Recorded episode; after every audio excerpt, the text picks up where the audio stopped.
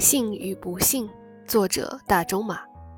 世界上无所谓幸福，也无所谓不幸，只有一种境况与另一种境况相比较。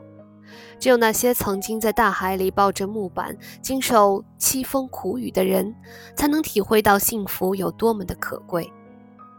尽情地享受生命的快乐吧，永远记住。在上帝揭开人类未来的途径之前，人类的智慧就包含在两个词中：等待和希望。节选自大仲马《基督山伯爵》。